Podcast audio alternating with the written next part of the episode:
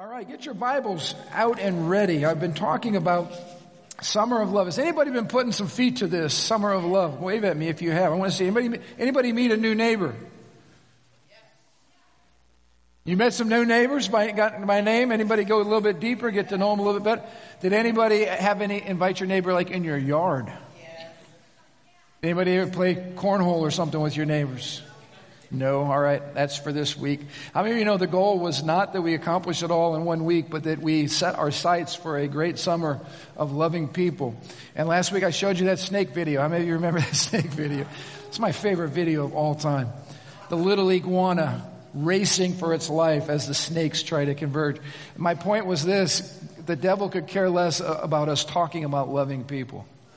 He could care less. He just yawns. But you know, when you have a bias towards action and you begin to move, that's when things begin to happen in your life. So I'm just telling you, if any of you are dealing with like summer boredom or something like that, move, act, take your faith, put it into practice. Go meet somebody, go love somebody, go bless somebody, go share with somebody, write a check for somebody. Watch how God begins to move in your life when you have a bias towards motive, towards movement. I shared last week too, we have been talking about the genius of Jesus. Jesus takes the great commandment.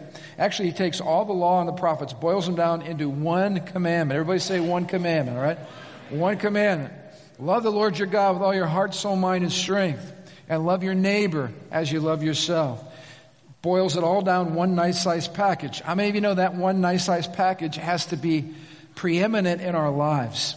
In other words, if Jesus said, here's the one commandment that you need to do, we should take note, because that means it's really, really important. Here's the one thing you can't miss. Love me. That's why wasn't it great that we had a chance to surrender our hearts today? Give Jesus everything, because you know what? You can't love on empty. If you're not being full, and if you're not being healed, and if God's not touching you, and if your heart's not full of Jesus, it's going to be very hard for you to even care about touching other people or loving other people. Anybody know what I'm talking about? I mean, when we get selfish, we get all self-absorbed, we get all focused on our stuff, and we don't even usually think about anybody else that's hurting. But when Jesus fills our heart, I mean, you know, that's the game changer. Jesus fills our heart. That's when we love people. That's when we care about other people. So keep your heart full. Make sure you're spending time in the presence of the Lord. And we said if we enjoy Jesus first, we'll be able to love people, because we can minister out of that overflow that happens in our heart. So I'm going to wind up this series, which has been immensely practical. Have you appreciated about how practical this has been? This is not like up in the clouds, theoretical, theological. This is like right in our grill. And today's going to be even more practical, if you could imagine, because we're going to talk about a weapon. Another, I use weapon in the good sense here, a spiritual tool that God has given us to love people and to impact people for His name and for His glory. And that is the weapon of hospitality. Everybody say hospitality. Say it again, hospitality. I'm going to talk about hospitality because it's not just a suggestion. You know, there's some of you who have an amazing gifting of hospitality. You just make people comfortable being around you. You're gracious, you're kind, you have like a pound cake in your purse when you walk, you know, you got, you know, coffee pot, you know, cooking in the back, you know. I mean, you just around some people and you just want to sit down and take a nap, or just, you know, curl up to them and just tell them everything about your life. Everybody know people like that? And then there's people like me, all right? I got to work at it. Maybe you got to work at it. But here's my point. Hospitality is not just a spiritual gift. It's a command. I mean, as we're going to see in the Word, we're commanded to be hospitable to others. And so let's kind of flesh this out a little bit. I want to talk about two different places God wants us to be hospitable. The first place, obviously, is in your home, in your neighborhood. And the second place is in God's house, right here. God wants us to have a spirit of hospitality. So I want you to get your Bibles open, or you can follow along on the projector. But we're going to go to our first passage here. It's an interesting passage. Hebrews 13, verses 1 and 2. Hebrews 13, verses 1 and 2. It says, keep on loving each other as brothers and sisters. Now I just got to ask you a question. Why would we have the commandment to keep on loving one another? Because how many of you know it takes perseverance, does it not? In other words, I shared this last week. Please don't be under the false assumption that just because you come to church, it means there's never any challenges or you're never going to have an opportunity to be offended or hurt or wounded or let down. I mean, you know, people that live with that expectation always set themselves up for failure. I mean, you know, the person that's sitting next to you is a human being. The person sitting next to you does not live a perfect life. The person speaking at you does not live a perfect life. I mean, you know, we're all on even ground at the foot of the cross. We're selfish, sinful people that need a Savior. And that's, we just have to start there. So Paul, or the writer here in Hebrews, says, you need to keep on loving the people around you right now. I did say this, and this is the truth. The church of the Lord Jesus Christ should be where you find the best relationships on planet Earth.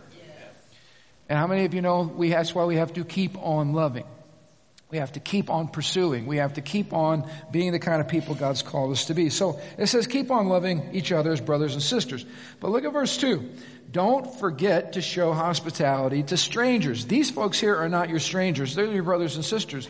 He's talking now about people that we've never met before. He says show hospitality even to strangers. And this last part gets really exciting. For some of you have entertained angels without even realizing it. What in the world does that mean? Well, it means you've entertained angels without realizing. But how many of you know most of us don't have any practical grid for that, all right? I was talking with the gentleman that was helping us on our I-54 campaign. And by the way, we're going to be breaking ground in a matter of weeks. And Joe, I'm looking at you out there because Joe Shera, some of you remember Joe. Joe broke ground. He's a heavy equipment operator. I told everybody in a matter of weeks, I hope to get on a piece of heavy equipment, and I hope to do some serious damage. I'm feeling a surge of testosterone even as I speak right now. I feel hair. Well, no, maybe not. All right, anyway. But I'm going to knock some stuff over by the grace of God, and I'm probably going to need you to tutor me. I already had Alex sending me emails mocking me about my lack of knowing how to operate heavy equipment. Alex is my one guy that keeps me in line every single week, shoots me the emails. I send him nasty emails back. But anyway, that's coming up. And Christian love, though, of course. That's coming up in a couple of weeks. We're going to dig a hole, and then the fun's going to begin. So you will not want to miss that. We're going to have some great food and everything afterwards. But here's my point. The guy that was helping us with the campaign, he and his wife adopted a couple of Russian children, Russian orphans. And he told the story that they had a flight to catch. They were in an airport. They don't speak the language in Russia, obviously. They don't speak Russian. And they're coming dangerously close to missing this connecting flight. He's not sure where to go. And of course, the story, he tells it much better, a lot more detail. But all of a sudden, out of nowhere, two men came up behind him, tapped him on the shoulder, and spoke perfect English and said, "Can we help you? We heard your discussion going on. We know where to take you." So here he's turning around, two total strangers, never met him in his life, in a foreign country. And these two guys proceed to escort him to some remote gate where he needed to be. And he realizes this is where I need to be. And he turns around to thank them, and they're gone. Like, no, not like they waited a while. He takes them there. They talk for just a second. He turns around to thank them. Gone. He looks everywhere. Gone. Now, how many of you know at that moment when you're on a mission to adopt children in a foreign country and you love Jesus and things need to happen, it's nothing for God to send a couple of cool angels that speak perfect English in a foreign country and take you to a remote gate so you can make your connecting flight just in the nick of time. Now, here's the point. How do you know that those folks that are doing all that are angels? Well, usually you don't know it until something miraculous happens that catches your attention and you realize, I mean, what would have happened if the angels showed up and tapped him on the shoulder and said, "We overheard your conversation." He said, "Mind your own business." You know, that's not cool right there. That would be bad. You just were a jerk to some God-sent angels. So can you see why hospitality is kind of important? Now, this is not in the PowerPoint projector screen up there, so you're going to have to do some work on this. But go to Genesis chapter 18, and I want to show you a biblical account. How many believe in the supernatural? How many believe there's still angels? All right, Genesis chapter 18. This is an account where Abraham doesn't realize that he has some guests show up that are some very special guests. Look at verse 1, Genesis 18:1. The Lord appeared to Abraham near the oak grove belonging to Mamre, That was his neighbor, all right? One day, Abraham was sitting at the entrance to his tent during the hottest part of the day. How many of you know at the hottest part of the day, you don't want to be out, you don't want to be working, you don't want to be doing anything, you want to be chilling out in the cool of your tent. But it says here that Abraham looked up and he noticed three men standing nearby. Of course, one of those men was the Lord himself and the other two were angels. How many of you know this was no normal visitation? And I want you to see something about Abraham's character, which is amazing. It says when Abraham saw them, first of all, he ran. I don't know about you, but I hit my mid-50s. One of the things I gave up for Lent is running. All right, I don't even like to look at people running. And I shared this first service, and there was a lot of guys my age that said, "Hallelujah!" I mean, this got the most response was me not wanting to run. All right, running hurts me in places all over my body. All right, Mike, you feel that yet? If not, it's coming, brother. Receive it in Jesus' name. All right, there are places where I got aches and pains and. I mean, you know, Abraham was no spring chicken. Abraham is knocking on 100 years of age. It's the heat of the day, and the Bible says he pulls up his robe and takes off running. This is a serious brother right here. He's running. Look what it says he does next. This is incredible. He ran out to meet them. He welcomed them. These are strangers. He bowed low to the ground. And look at how he referred to them. He referred to them as my Lord. Now, how many of you know Abraham is an incredibly wealthy, powerful, influential person? And this demonstrates something about the ancient Eastern culture about hospitality that we need to get a hold of today. I mean, you know, when people were traveling back then, there weren't Holiday Inns or Marriotts or Hiltons along the side of the road. There were no fast food restaurants. If you were traveling in that hot, arid place and it came to the end of the day and it was time for you to stop, if there was not somebody nearby that had a spirit of hospitality on them and they would open up their home to you, you're going to be in quite a predicament because it could cost you your life. No water, no food, no place, roof over your head, a hostile environment. So hospitality was absolutely essential to just survival. And that's why part of why God honors and speaks so highly and actually commands us to be hospitable. Abraham here bends over backwards. He runs. He greets these total strangers. These are not friends of his. These are total strangers. He welcomes them in under the shade of his tent. And it says in the next verse that he proceeds to cook them a lavish, extravagant meal at his own expense. Now, I don't know about you, but when I read about people in the Bible that God blessed greatly, you know, obviously part of it's the sovereign hand of God and God's purpose for their life. But, you know, some of it, too, is the character of the person that God's choosing to bless. How many of you know when you have a spirit of hospitality and you love people and you care for the stranger and you care for the hurting and you care for the broken, you set yourself up to be a person that the blessings of Abraham come over your life because this is how he was. You know, sometimes people go, well, how come I never get blessed? Well, why don't you focus on blessing somebody instead of focusing on why you never get blessed? You won't have time to focus on why you're never getting blessed if you're too busy blessing other people. How many of you have found this to be true? People that are great blessers, they don't have to look to be blessed. Blessing overtakes them. Blessing follows them. It's just the pattern of Scripture. And so Abraham was a hospitable person. He loved people. And I want to bring this up. How many of you have ever found that whenever you have gone through a painful or difficult, tragic situation, trial, something in your life, that invariably God uses that situation to set you up to minister to other people who are going through the same thing? Well, how would you like to be in slavery for 400 years in Egypt? How many of you think that might leave a mark? All right? I mean, Israel's whole identity as a people centered around their captivity in Egypt for 400 years. And so what does God tell them to do? This is not in your notes again or on the screen, but this is Leviticus chapter 19, verses 33 and 34. God says, I want you to remember you were strangers when you were in Egypt. And he said, don't take advantage of foreigners. Love them as you love yourself. That sounds like the Great Commandment all the way back in Leviticus. Love the strangers as you would love yourself. Why? Because God said this. You were a stranger once. You were an alien once. You were a foreigner once. You were a slave once. And I want you to remember that and never forget it. And make sure that I want you to check this out. A situation that could have caused them to be embittered actually became the launch pad for their thankfulness and gratitude and generosity as a people.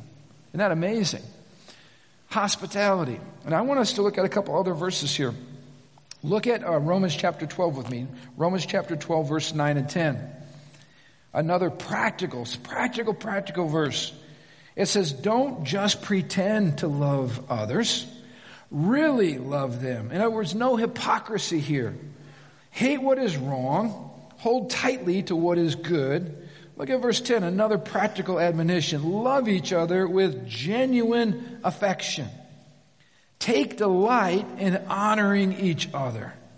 And when God's people are in need, be ready to help them. And look at the last part here. Always be eager to practice hospitality. I want you to see the principle. Last week we said it's the motive that precedes the movement. In other words, God's not interested in us just running around doing all kinds of good deeds if we don't get the first part of that commandment right, loving the Lord with all of our heart, soul, mind, and strength. So look at the motives involved in this verse. It's incredible. Don't pretend. That's a motive. It means don't be disingenuous. It means be authentic. Love each other with genuine affection. Look at this, when we honor each other. And I gotta pause here. When say I'm honoring Lynn, okay? Maybe for her leadership in a certain area, and I say, Lynn, would you just stand up? I just want to honor you. Thank you so much. You know, and just like Aaron did with Patsy, all right? Patsy's gracious heart. There are some people that are like, no. All the honor goes to the Lord. You know, I don't want to receive any honor. Oh, stop clapping. Y'all sit down. In other words, some people have a very difficult time receiving honor. But let me frame this for you. When we're complimenting somebody or giving honor to somebody, how many of you know what you're honoring is the gift of God operative in that person? And so what we're really doing in honoring Dick Basta for whatever it is we're saying we recognize the grace of God, the gift of God, the anointing of God that's operative in you with such beauty and grace, and we just say, thank you. He realizes he's the donkey that Jesus is on his back riding into the city. The donkey wasn't going, hey, yeah. No, the donkey was just carrying Jesus. Are you with me? So we don't blow up our minds to think that it's all about me. Aren't I wonderful? Everything that we have that's praiseworthy in our lives is a gift from God. So the Bible says take delight in honoring people. Take delight in it like you love it. You love to find something in your brother or sister that you just go, oh, I love that about you. You do that so well. You do that with such grace. I mean, you know, that's not flattery unless you're doing it out of an impure motive to get something or to manipulate them. But when you're giving true honor, Jesus is the one getting the glory and that person's getting the encouragement. So the Bible says very clearly here, take delight. That means take pleasure in it. Enjoy it. Honoring people. And when God's people are in need, help them. Always be eager. Notice these motives. Eager, not just practice hospitality because I told you so. No, that takes all the glory for God out of it. It says here, be eager. Look for opportunities to practice hospitality. This word hospitality comes from two words, the word friend and the word stranger. It literally means hospitable people are friends to strangers. And that's what the Lord commands us. Look, here's another good verse. 1 Peter 4, verses 8 and 9. It says this, most important of all, continue to show deep love. Everybody say deep love. Deep love. For each other. For love covers a multitude of sins. Let me just pause right here. I have found that sometimes the people who take offenses most easily are the most love deficient.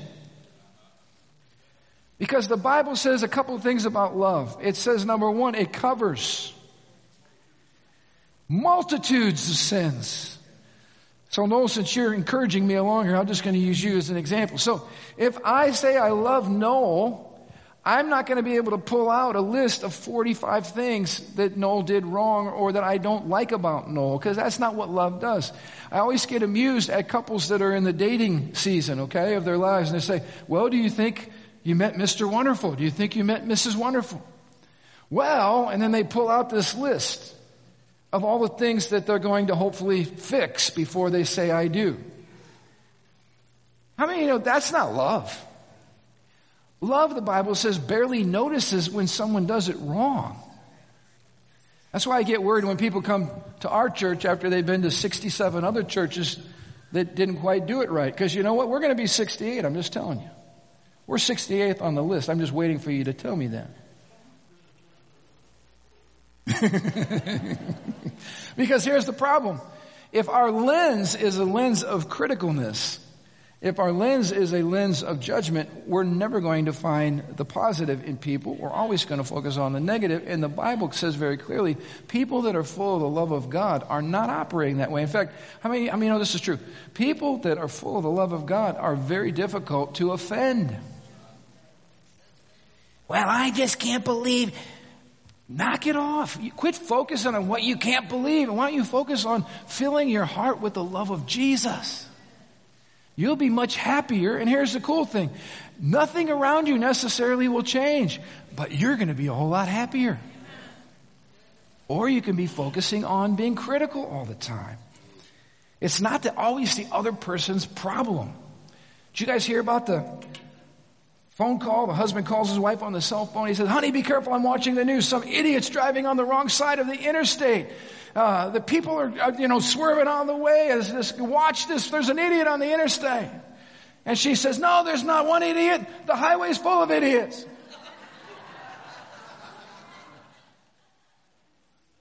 Did y'all catch that one? She was the one driving on the wrong side of the highway. But when your heart's not full of love, everybody else is the idiot. So let's focus on, if we're going to truly love our neighbors, how many know we have to have thick skin and we have to have a heart that's full of the love of Jesus Christ? And look at what this verse says here. This is about as practical as it could get. Cheerfully share your home with those who need a meal or a place to stay. How many of you had a hard time understanding that verse? Cheerfully, everybody smile at me. Cheerfully. This is Jesus talking, not here, but cheerfully share your home. Cheerfully share your food. Did anybody have a heart? Do we need to go into the Greek on that one to flesh that out a little bit more? This is what I love about this. Now I'm just going to get real practical because we've been in church a long time. I've had people say, hey, you guys would be perfect life group leaders. I don't want anybody in my house. No way, absolutely against I don't want anybody coming in my house. Cheerfully share your home with those who need a meal or a place to stay. Now, I bring that out as a couple exceptions to the rule over years of ministry because I just want to compliment you all. You're incredibly gracious people. We've had people that came here on a Sunday morning with no place to stay and they left with a place to stay. We've had people here with all kinds of financial needs and needed help. And guess what? People rallying. And you know what? People love people. Here's my point. Cheerfully share your home. Did y'all catch that? I'm just going to say it one more time for someone that hasn't quite awakened yet. Lava! No, I'm just kidding. All right. Cheerfully share your home. This church was birthed out of a couple that decided, you know what? We know that people are having marriage problems. We're going to open up our house to people. Now, how many of you know your house, first of all, is not, if you're a Christian, is not your house. I just got to say that again. I had Nate and Jen Ledke here first service. And if you know their story, Nate and Jen's home that they live in right now, they got on an auction sale and they didn't have the money and there was 1 million people there to bid on it. And the story's amazing, but at the end of the day, they believed that God wanted them to have that property. And guess what? God blessed them with that property. And here's what I love about Nate and Jen. I was just at a open house, graduation open house. It wasn't one of their children, but it was some of our church family's kids. And they opened up their entire home and served this family by opening up their property, their house and everything. And this is what he said to me. He said, Pastor, we love doing this. Oh, that sounds like cheerful, doesn't it? Pastor, we love doing this. God gave us this property. It belongs to him. And we love blessing other people with our property. Isn't that the spirit of it? Now, how many, some of you, we're talking about loving your neighbor. Some of you have the neighbor that worships their grass. Keep your kids off my grass. They put a sign out front. And it's like, what is this grass worship? What is grass for? playing ball, tackling your kid. I don't know what you do, a lava game. I don't care what you do, but you do something on your grass, but you don't worship it. You don't fertilize it so you can keep people off of it. Are you kidding me? Grass exists for a purpose. Your house exists for a purpose. Now, I just got to tell you, we had people kept coming into our house for years and years and years. And guess what would happen? Sometimes someone kicks over a cup of coffee on the carpet in the living room. And maybe they didn't know it, or maybe they did know it and they didn't do anything about it. And maybe we didn't know about it till a month later. But then you go in there and that carpet doesn't look the same. It looks like shag because there's stuff growing out of it, you know what I'm saying? For years we would disciple teenagers on Sunday afternoons in my house, and we had life groups, kids life groups meeting all over my house. There was at times we hit the 80 teenager mark in my house on Sunday afternoon. Can you imagine that? 80 teenagers in your house. And I tell this story, it's gross, but it's absolutely true. Somebody removed the contents of their nostrils walking down the stairs from an upstairs bedroom and smeared it on one of our family photos on the wall. Now, that's not being a good neighbor. I'm just telling you this. When you open up your house to people, stuff's going to happen. My mom had an antique table. Somebody put a hot coffee cup on the table and left a big white ring on the antique table. But here's my point. It's Jesus' antique table. And we don't worship the table or the house or the carpet. All those things serve a purpose. The purpose is to bless people. Are you catching what I'm saying here? Now, I'm going to go a step deeper here. The Bible even says you cannot be a spiritual leader, an elder or a deacon in church if you are not hospitable. Now this, I'm going, Jesus, seriously? That one made the list? Check this out. 1 Timothy 3:2. If someone aspires to be a church leader, first of all, he desires an honorable position. I'm telling you this, every one of you should want to move into greater spiritual authority. That's a good thing. Every one of us should. It's called being mature. It's called moving in and growing in the Lord. But look what verse 2 says. So a church leader, and then it goes on and lists a bunch of things. But one of them says this, a church leader must enjoy having guests in his home. Holy Spirit, seriously, you pulled that out? That does not seem like a major thing. How about they should memorize the Bible from Genesis to Revelation? They should glow in the dark because they're so full of the Holy Spirit. No, it didn't say any of that, but it did say that you need to be able to open your home and love people. Now, why is that such a big deal? Let me check it out here. How many of you know that through the ministry of hospitality, we are actually sharing with other people what we value most? When I invite people into my home, I'm sharing me and my family with them. Anybody of you value your family, all right? So we share our families. I'm also sharing the house with people. I'm also sharing my finances with people. Now, having raised 8 kids who have friends here at the church and at school, my house never has 8 kids in it. It usually has like 88 kids in it, all right? And they're like locusts. The refrigerator's like on a revolving system, okay? And they come in and it's just like you just hear the buzz. Like locusts. They're just, they're eating everything. And then they leave and all you see is what's left over. The wrappers and the cans, and it's like, Lord Jesus, does anybody figure out where a garbage can is in this place? And then all that food translates into money. You got to feed all these people that are eating, all these new friends you just made that are in your refrigerator. But here's the point. God says, do it cheerfully. Because you're operating like a piece of heaven on earth, and you're wanting to communicate when people come into your house, which is God's house, that it is a little bastion of what heaven is like. Are you hearing what I'm saying? So we share our home, we share our family, we share our money, we share our food, we share our privacy. How many of some people were just like this? Look, I work all week. I'm with people all week. I'm with some idiots all week. When I come home, I just want to come home. I don't want to be bothered at home. I don't want anybody knocking on my door. I just want my time. Oh, Jesus is going to mess with you. Because he's saying, you know what? No, this is not your little secret hiding place. You got to die to yourself, and you got to be willing that person that's knocking on that door.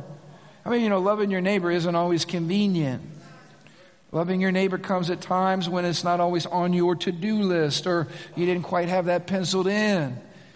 But guess what? That's why this is considered a godly quality for spiritual leadership, is because most of us just say no.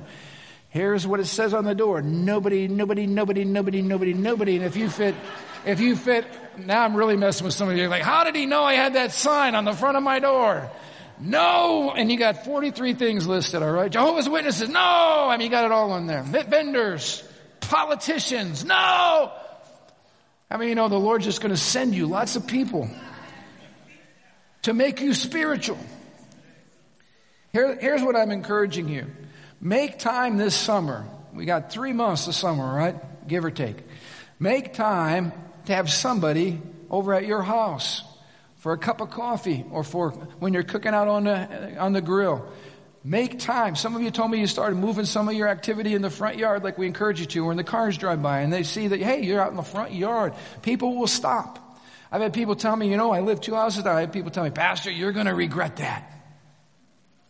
Because people will know where to find you. How many know there's healthy boundaries? I'm not saying you all come over whenever you want to. That's not to say, all right, that's not. There's healthy boundaries. But you know what? It has been the most absolute joy of our lives, living close to the church. I'm not hiding in a gated community where you got to know passcode to find me. All right? 2 houses down. Look for the thing that looks like a used car lot, and kids everywhere, all right? That's where I live. Because here's the point. How do you know Jesus was accessible to people? Now, please listen to me. If you live in a gated community, I'm not slamming you and saying you shouldn't live in a gated community. Praise the Lord. But all those people that live in that community with you should have free access to your front door. That's what I'm saying. So we should be open to loving people and open to God doing this. I'm encouraging you this summer, be intentional to love people. I would say this. There's people sitting in this room right now that you've been thinking, you know what, we'd like to get to know them better. Well, stop thinking about it and set it up on the calendar and have somebody over to your house. Or go, how about this? After church. Hey, what are you guys doing? We're going to run out to Wendy's or whatever and get a hamburger. Why don't you come with us? Great. We would love to. It doesn't have to be, this is another point of good hospitality. When someone opens their house to you, do not move in. In other words, like after that 1-hour dinner, don't stay for the next meal, all right? There's boundaries of decency. There's boundaries of protocol where we keep healthy standards. But here's the point. Look for opportunities to connect. When we have these grab-and-go meals after church, grab your meal and say, hey, let's go in and sit down around a table in the fellowship hall and just spend some time eating your chicken and talking to somebody that you've been wanting to get together with. It doesn't have to take long, but that little bit of time is so important. Share your lives with somebody. Now let's quickly, the time that I have left, and I'm going to be very, very fast, I want to talk to you about hospitality at church, being hospitable at church. How many of you know, and this is the case right now as I'm speaking, and if you're a guest here today, the rest of this, you just listen and say, that's true, because you're a guest here, all right? Every single Sunday that we come to worship is somebody's first Sunday. I mean, just think about that. How many of you, you know, you had a first Sunday here? I hope it was pleasant. You're back, so it must have been decent, all right? But how many of you know the worst thing that could happen is when someone comes over to your house and has a terrible experience because people were not very hospitable. Have you ever had someone drop in and you didn't want them to be there and you just kind of communicated, I really don't want you to be here now. Did you get the hint, hint? I mean, people aren't dumb. They pick that up. I mean, you know, it's a terrible thing that churches in America could open their doors and basically communicate, if you're new here, we really don't want you. You're a bother. We don't say that, but we communicate that in a myriad of ways. Pastor Andy Stanley said, a church is a family expecting guests. Whatever my mom, growing up in a good Southern tradition, whenever we had company coming over, that meant that the week prior we got into the work mode, all right?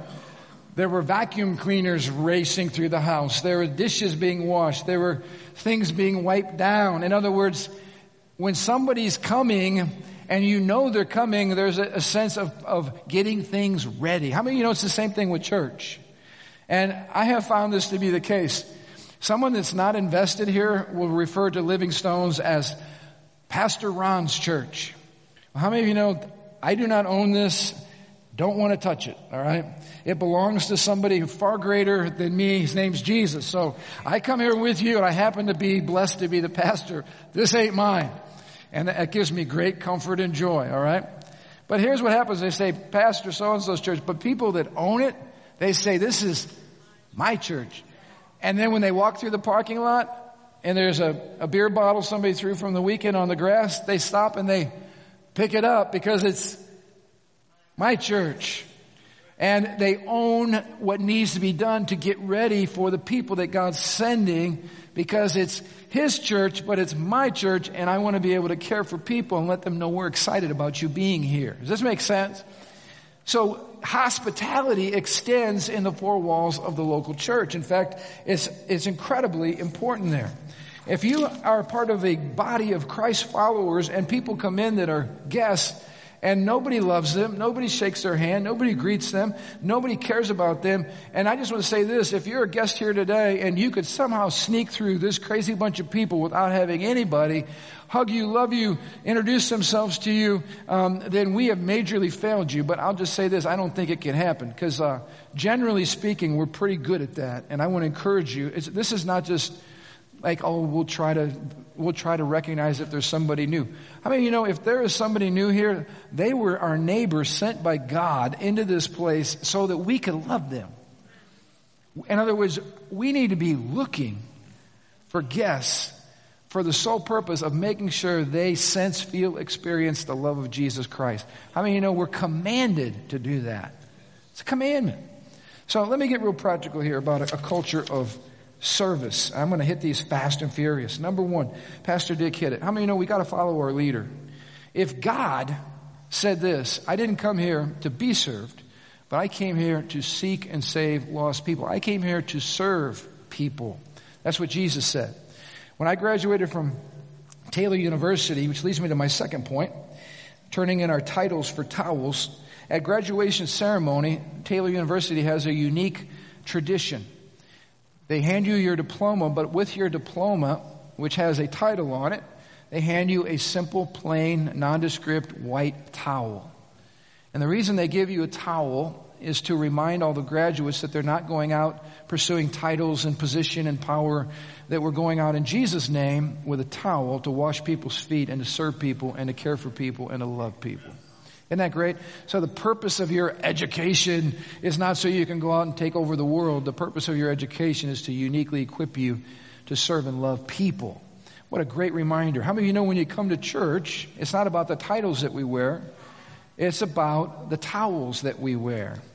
And I heard somebody say this one time, and it's so good.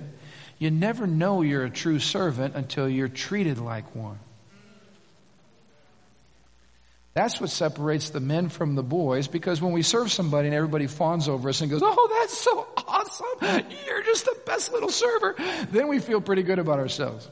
But how many of you know when we serve and we get nada, at least in terms of acknowledgement, recognition, that's when we know we've really moved into the spirit of service, the kind of service Jesus talks about. Now, again, we're going to major on a lot of things. Generosity. We want to be a generous church. Amen. We want to be generous in honoring people. We're going to honor people. But I'm just saying this to bring it into balance. When we truly move in a spirit of service, there's many times what you do will go unnoticed. But you know what? It's never unnoticed by the one for whom we're meant to do it to. There's always an audience of one. All of our acts of service are always noticed, recognized, and celebrated by Jesus Christ. Let me quickly go to number three. Let's make sure we're here, meaning at church, for other people. Now, how many know we live in a consumeristic culture where everything's about us? Most people choose church on the basis of what it does for them or on the basis of the programs that that church offers or whatever. I'm not saying any of that is necessarily wrong in and of itself. But here's my point.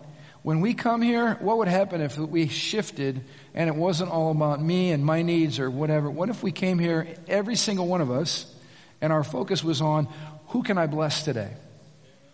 In other words, I'm here to be the church. I'm not here just to receive a message, or I'm not here just to I like 2 out of the 3 of the songs they chose for worship, or you know what, they need some big, brighter lights, or that music. Can you guys adjust the sound back there? I get all that stuff, but how many know that's not why we're here? We're here for people. We're here to love people. We're here to love, you're here to love the person in the row that God providentially placed next to you this morning. And if you don't know them, the first thing you do when you get here is get to know the person seated right next to you. And if you know them, it's a great time to connect with them. How about this one? This is the Holy Spirit, because I'm messing with some of you. Now, I didn't know, I'm up here worshiping, and the reason I stand up here is I don't want any of you to bother me during my worship, so I didn't know who showed up late today. I was like, here, all right, don't you be judging me. This is the Holy Spirit nailing you. Lava, all right, here we go. Good job. If we were coming for other people, when would you get here? If you were expecting guests at your house, now I'm really messing with you. The pot roast is in the oven. 14 people are standing on your front porch, but you're at Walmart.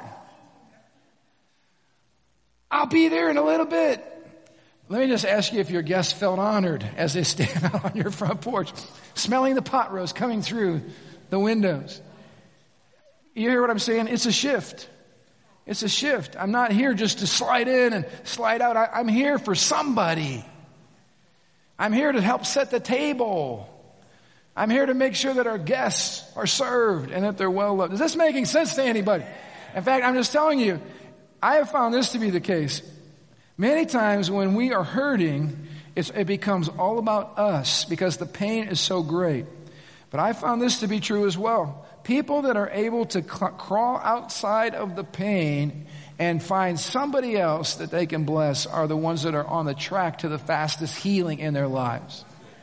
I've also found this. People that are most hurting many times are the ones who take offenses the fastest, because it's all about them and it's all about everybody else that let them down. And let me just tell you, the fastest way to get healed is make it about somebody else. Quit being offended about what you're not receiving and start finding somebody to bless. And then you end up having the blessings overtake you. How many, raise your hand if what I'm speaking is true because you've experienced it, all right? I'm not saying we don't ever have needs or we don't ever need to be the focus. That's what the church is for. But listen, you're never going to get any trajectory in your faith if it's always all about you. This right here is about setting the table for people to experience Jesus and to come to know him. And for guests to come to a church and go, wow, I was overwhelmed by the treatment I received when I walked in that place. How many of you know that honors Jesus? Amen? That honors Jesus. Let's build some great friendships. I found that the way that you get to know people the best is by serving. When I come in here early every Sunday morning, guess who's here with me? It's the worship team. And you know what? They're warming up their instruments, the sound crew back there. They're doing their sound thing, trying to get everything working right. And you know what's happening? There's a lot of fun, and there's a lot of laughter, and there's a lot of people that they're not here at 7 o'clock in the morning because they want to be up early on a Sunday morning. They're here because there are people here. They're here because they believe in what they're doing. They're here because they're missions focused. They're here because they want to bless people and use their gifts. That's how it works. It's incredible. And let me just say this, last point. Let's have fun and let's grow together. I heard somebody say, the head grows by taking in, but the heart grows by giving out. Isn't that good? Your head will grow by what you receive, what you learn, what you study, but your heart will grow by what you give out. And sometimes we got Mr. Potato Heads in the church. Big old potato head, big old ears, little arms, little feet. What's that all about? That's because you're coming every week to get something new that you can store away in your head. You're a Mr. Potato Head. I'm sorry. So how do you get your body into proper positioning and proper context? by serving people, by loving people. So let me end by saying this. My expectation as a pastor is that if you've been here for any length of time, you're serving somewhere in the body. Now, some of you are serving in a lot of places right now. I'm not talking to you. But I'm talking to, how many of you know the goal of the church is not for you to come, find a place to sit, hear a sermon, worship, and leave? That's not the goal. The goal is that we're on mission together, we're loving people together, we're serving people together, and we're building the kingdom together. Which means, here's an invitation from your pastor. Every single one of you that's not yet on a team right now, I would love for you to join the team. Well, Pastor, how do you do that? I'm so glad that you asked.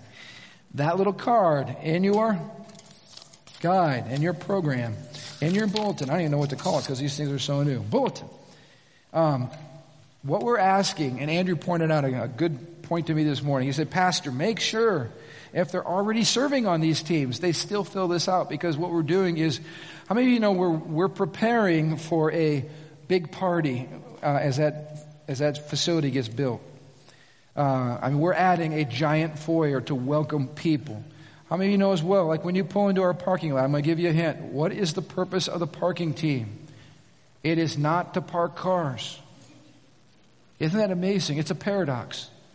Yes, cars will get parked, but you know what the first purpose of the parking lot team is? You're the first faces that anybody sees when they pull on this property. You know what we want to see? Happy people.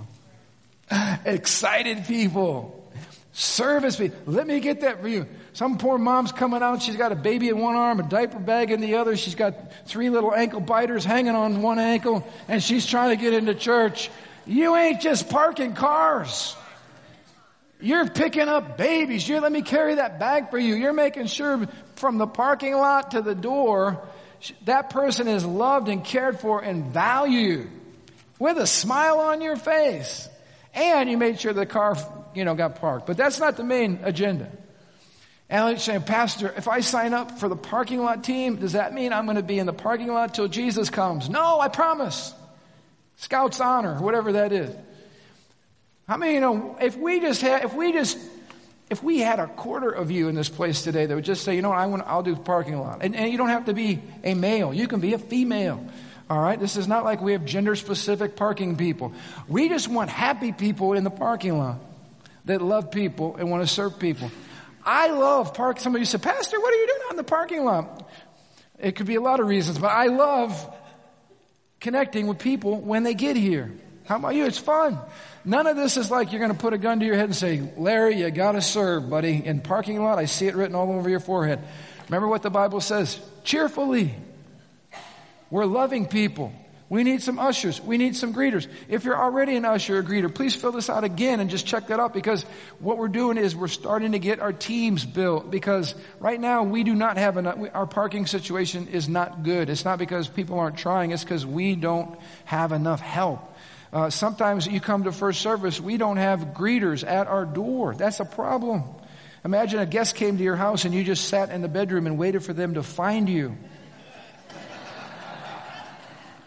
We're here. Hello. And finally they weave through your house and they find you in the corner in the bedroom. Hey, we're here. No, that's not how it's supposed to be. Now, let me just tell you, it's going to get worse before it gets better, because we're about fixing to blow up most of our building and tear it down. And we're going to have people parking on the west side of this building that, apart from the Holy Spirit and two angels, they will not get into this sanctuary. All right? Unless you and I help. So guess what you get to be? An angel in disguise. We get to serve people. We get to make sure they navigate through the facility. We get to make sure that they're greeted out there. If they got a long walk, they got arms full, we're helping people. If it's raining, we're going to carry some umbrellas. We're going to love people cheerfully. Are you guys catching this vision? Because I'm not just casting a vision. I need these cards filled out like in a hurry. So we're going to pause right now. That's your cue. Pastor needs his card filled out. Just turn to your neighbor and say, I wonder who he's talking about serving on these teams. All right, just do that right now. And then you turn to the person next to you and say, I think he might mean you. All right, just tell him that, just in case there's any confusion. Let me just say this. You might be visiting today. Pastor, are you talking to me? Absolutely. Because if you come back next week, I would like you to be greeting people in the parking lot. All right. I'm halfway joking, because that's one way to meet people, all right? That's really a great way to meet people and get connected. So here's the deal. We're going to have our ushers at the doors with some baskets on the way out. Drop this in. You're saying, Pastor, I'll serve wherever. Great. Check off all three. It doesn't mean you're going to serve on all three teams. It means we will place you where you fit best. And last thing I'll say, right at the bottom is when we're going to have a follow-up meeting to do a tiny little bit of training and to cut you loose. But we are going to cheerfully be hospitable and love the neighbors that God actually is taking the time to send right here in our living room. Isn't this great? Those are the ones that should be easiest to love. Amen? All right, stand to your feet. Marriage class today at 4 o'clock. Fathers, we're going to honor the daylights out of you next Sunday. So make sure you come on out. It's going to be a great, great celebration. We got a gift for you. We'll be giving away some special gift cards to places that dads love to shop, all right? So it's going to be good. Let's bow our heads and pray. Lord Jesus, thank you for challenging us to love radically like you do, with a towel, on our knees, serving people, feeding people, opening our homes to people, doing whatever it takes to release the love of Jesus amongst our neighbors, in our church family, and wherever we go. Lord, we're on assignment right now. We're getting ready to leave the building. And Lord, when we leave this building, we're on mission. So Lord, help us to love well. Help us to demonstrate what God's kingdom looks like. Lord, we'll give you all the glory and the praise. We thank you in advance for the fruit. In Jesus' name, amen. Amen.